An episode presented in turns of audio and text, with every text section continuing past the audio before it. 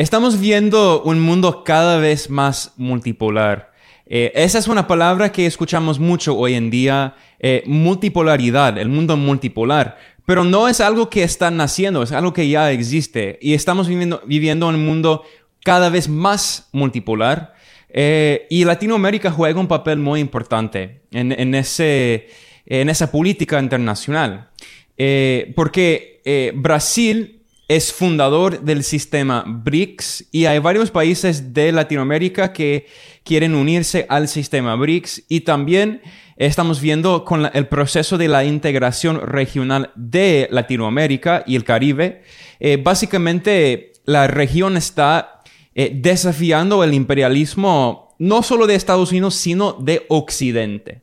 Porque por siglos eh, los imperios eh, coloniales de los europeos y después el imperio norteamericano han pretendido controlar todo el mundo. Los españoles, eh, los portugueses, los británicos, los franceses, los alemanes, eh, intentaron controlar y colonizar todo el mundo y tras la Segunda Guerra Mundial, Estados Unidos también pretendía controlar, dominar el mundo. Y con la contrarrevolución y el golpe de Estado que derrocó a la URSS, la Unión Soviética, en 1991, Washington decía que era el rey del mundo, que básicamente controlaba todo el mundo, cada rincón del planeta. Pero ahora estamos viendo que ese sueño, esa pesadilla de Estados Unidos de de hacerse el rey del mundo, o sea, ya no existe, es una farsa. Y esta semana, bueno, hoy es el 18 de abril, hemos visto eh, varios acontecimientos que muestran la, una nueva geopolítica internacional. Eh, primero, eh, Brasil y China en marzo firmaron un acuerdo para comerciar en otras monedas, no en el dólar. Van a usar sus monedas nacionales. Es decir, en China tienen su moneda que se llama el renminbi o también el yuan, que es la unidad de la moneda. Y eh, en Brasil hay el real, ¿no? Entonces, ya hablamos del proceso de la desdolarización con cada vez más países que están abandonando el dólar, desafiando la hegemonía económica y financiera de Estados Unidos. Bueno, después de firmar ese acuerdo, el presidente Lula de Silva fue a reunirse con el presidente Xi Jinping de China. Ahí firmaron 15 acuerdos y esos acuerdos, o sea, involucran básicamente cada aspecto de la sociedad, la agricultura, la economía, las finanzas, eh, los bancos, los medios de comunicación, la tecnología, la infraestructura, eh, eh, bueno, la educación. Entonces, estamos viendo una alianza cada vez más fuerte entre el país más grande de Latinoamérica, Brasil, y el país más poblado del mundo, China, con la economía más grande del mundo, según la medida PPA, que es la mejor forma de medir el PIB de un país. Entonces, eh, tras esa reunión, el canciller ruso, Sergei Lavrov, inició una gira por Latinoamérica. Llegó a Brasil, ahí se reunió con el canciller brasileño y el canciller ruso dijo, declaró que compartimos una única visión. También eh, va a visitar, eh, bueno, hoy es el 18, está visitando Venezuela, después Nicaragua y después Cuba. Entonces, eh, Estados Unidos pretende controlar, dominar Latinoamérica y por 200 años Washington ha mantenido su política colonial de la famosa doctrina Monroe.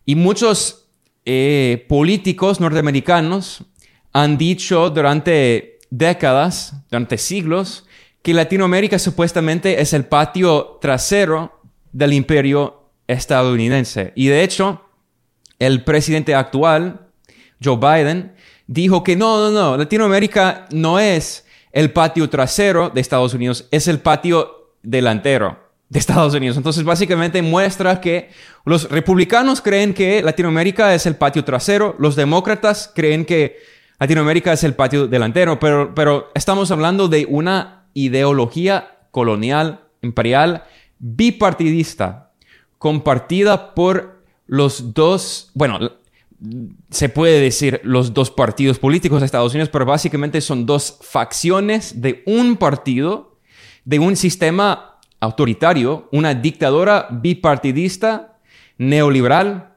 capitalista, imperialista, reaccionaria. Eh, y bueno, eh, también quería hablar también del, del, proceso de la integración económica, que es súper importante. Mencioné que Brasil y China van a comerciar en sus monedas. También Rusia ha llamado a la desdolarización del mundo. Eso significa que cada vez más hay muchos países que están vendiendo sus productos en sus monedas locales, porque, o sea, no tiene sentido porque casi todos los países siempre tienen que vender y comprar sus productos en dólares. El presidente Lula cuando viajó a China, llegó a Shanghai, una de las grandes ciudades, y allá visitó la sede del nuevo Banco de Desarrollo del sistema BRICS. ¿Qué es el sistema BRICS? Brasil, Rusia, India, China, Sudáfrica.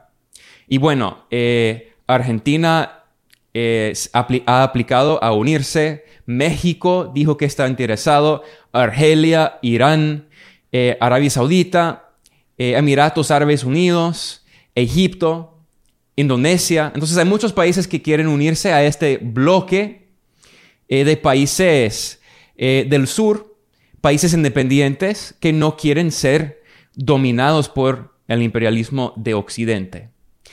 Y bueno, ahí en la sede del nuevo Banco de Desarrollo de los BRICS, el presidente Lula dio un discurso bastante poderoso en lo que dijo, ¿por qué siempre estamos usando dólares? Estados Unidos usa su moneda como arma geopolítica. Y bueno, el presidente Ortega ha hablado mucho también de la, de la hegemonía económica del imperio norteamericano y cómo usa eh, su hegemonía para dominar a los países, eh, no solo económicamente, sino militarmente, políticamente. Eh, y este abril, el jefe de la Agencia China para el Desarrollo Internacional visitó Nicaragua para firmar acuerdos, para inaugurar una nueva comunidad de viviendas públicas para el pueblo, para la clase trabajadora y es otro símbolo de este mundo multipolar. ¿Y qué diferencia, no? Entre eh, los políticos y diplomáticos chinos y los llamados diplomáticos que no son diplomáticos de Estados Unidos, cuando la llamada Agencia de Desarrollo Internacional de Estados Unidos, la USAID, cuando la USAID financia a grupos, financia a grupos golpistas de la extrema derecha, medios de comunicación que, difunden mentiras y noticias falsas. O sea, en Nicaragua en 2018, durante un intento de golpe súper violento, la USAID financió la propaganda mediática, la guerra informática, o sea, se puede decir, financió el terrorismo mediático con eh, medios de la extrema derecha llamando a la violencia y fueron financiados por la llamada Agencia de Desarrollo Internacional de Estados Unidos. O sea, ¿qué diferencia entre esa mal llamada agencia y la agencia real de, de desarrollo internacional de China que está ayudando para construir viviendas públicas. O sea, para mí ese es un símbolo de, de la gran diferencia entre el imperialismo y la multipolaridad, el multilateralismo. O sea, China es un país también que ha sufrido el colonialismo. En China, antes del triunfo de la gran revolución china, en 1949, el país estaba dominado por varias potencias imperialistas. Y en China hablan del siglo de la vergüenza. Un siglo en el que China estaba dominada, colonizada por las potencias europeas y también por Estados Unidos. Entonces, eh, bueno, solo quería enfatizar que creo que estamos viviendo en un momento histórico y los países revolucionarios, los pueblos revolucionarios de Latinoamérica, juegan un papel muy importante, clave en esta transición histórica que estamos viendo. Porque el expresidente de Ghana, el fundador del país moderno de Ghana en África, el oeste de África, un gran revolucionario socialista, Kwame Nkrumah, él derrocó al eh, régimen colonial, derrotó eh, el imperialismo europeo, el colonialismo europeo en Ghana. Y hubo una revolución en Ghana y después él escribió un libro que se llama El neocolonialismo, la última fase del imperialismo. Y él dijo que no es suficiente solo tener la independencia política, porque las potencias europeas, las, eh, las potencias imperialistas, dijeron, ok, ahora los países del sur son libres, entre comillas, políticamente hablando, o sea, no hay tropas eh, extranjeras ocupando su territorio, pero no tenían sus economías eh, soberanas. Su su sistema económico seguía dominado por el imperialismo. A través de las grandes empresas de Estados Unidos, de Canadá, de Europa, a través de organismos como el Fondo Monetario, como el Banco Mundial, que son organismos coloniales controlados por Estados Unidos, que imponen las políticas neoliberales. El famoso ajuste estructural para controlar la economía y la política de esos países. Ahora estamos viendo la soberanía económica también. O sea, para tener la soberanía, verdad, la verdadera soberanía, se necesita la, la independencia económica. Y cada vez más estamos viendo eso, con el crecimiento en Latinoamérica, el crecimiento en Asia, en África, entonces, eh, solo quería hoy hablar de, esos acontecimientos, pero ojo, para terminar, el presidente Ortega dijo algo importante cuando el jefe de la Agencia China de, de Desarrollo Internacional visitó. El presidente Ortega mencionó que ahora Estados Unidos pretende librar una guerra contra China a través de sus subsidiarias en Taiwán. Y de hecho, esta semana hay un informe que dice que Estados Unidos está mandando cada vez más tropas del ejército norteamericano a Taiwán. Y el presidente Ortega dijo que Estados Unidos quiere que Taiwán sea su base militar yanqui para librar una guerra contra China. Entonces, eh, bueno, soy optimista en el sentido de que creo que es, inevitable que el imperialismo pierda. O sea, creo, creo que es muy probable que vaya a perder. Pero para mantener su hegemonía, su imperialismo, Estados Unidos está, o sea, cometiendo actos muy peligrosos.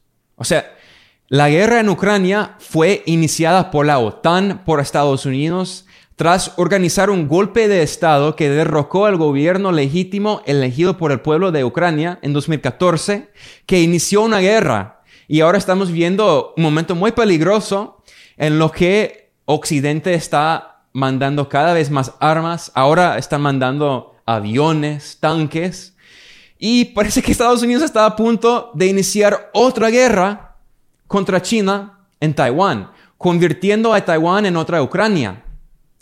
Entonces, eh, es importante ser optimista, pero al mismo tiempo es importante eh, tener cuidado y ver eh, el peligro de estas guerras. Porque Estados Unidos básicamente está diciendo, que estamos dispuestos a destruir el mundo para salvar nuestro imperio, que obviamente está en declive. Todo el mundo puede ver que es un régimen neoliberal, capitalista, imperialista en declive profundo, con desempleo, con pobreza, con drogas, con adicciones. Eh, bueno, entonces es un momento histórico, pero también un momento muy peligroso. Y afortunadamente creo que el liderazgo de Latinoamérica, no de, obviamente no de todos los países, pero de muchos países, es muy bueno. Y estamos viendo cada vez más gobiernos revolucionarios, progresistas, de izquierda, antiimperialistas, que entienden que estamos viviendo en, eh, en un momento muy importante